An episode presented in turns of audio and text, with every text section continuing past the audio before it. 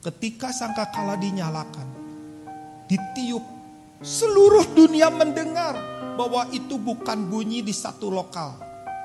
Bukan bunyi karena gesekan listrik di langit, tapi itu bunyi sangkakala. Malaikat meniup sangkakalanya.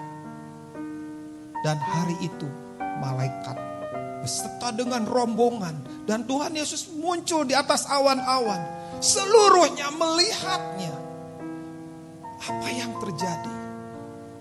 Orang benar yang takut akan Tuhan, yang menjaga hidupnya, yang tidak menajiskan dirinya, semuanya mengalami pengangkatan. Hari itu, hari yang semua orang kan kaget. Mau tidak percaya silahkan. Gak usah sungguh-sungguh silahkan.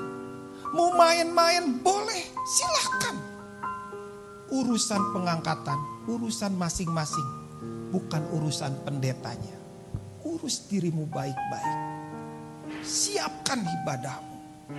Kejar. Bertandinglah dalam pertandingan iman yang benar. Rebutlah hidup yang kekal. Waktunya gak lama lagi.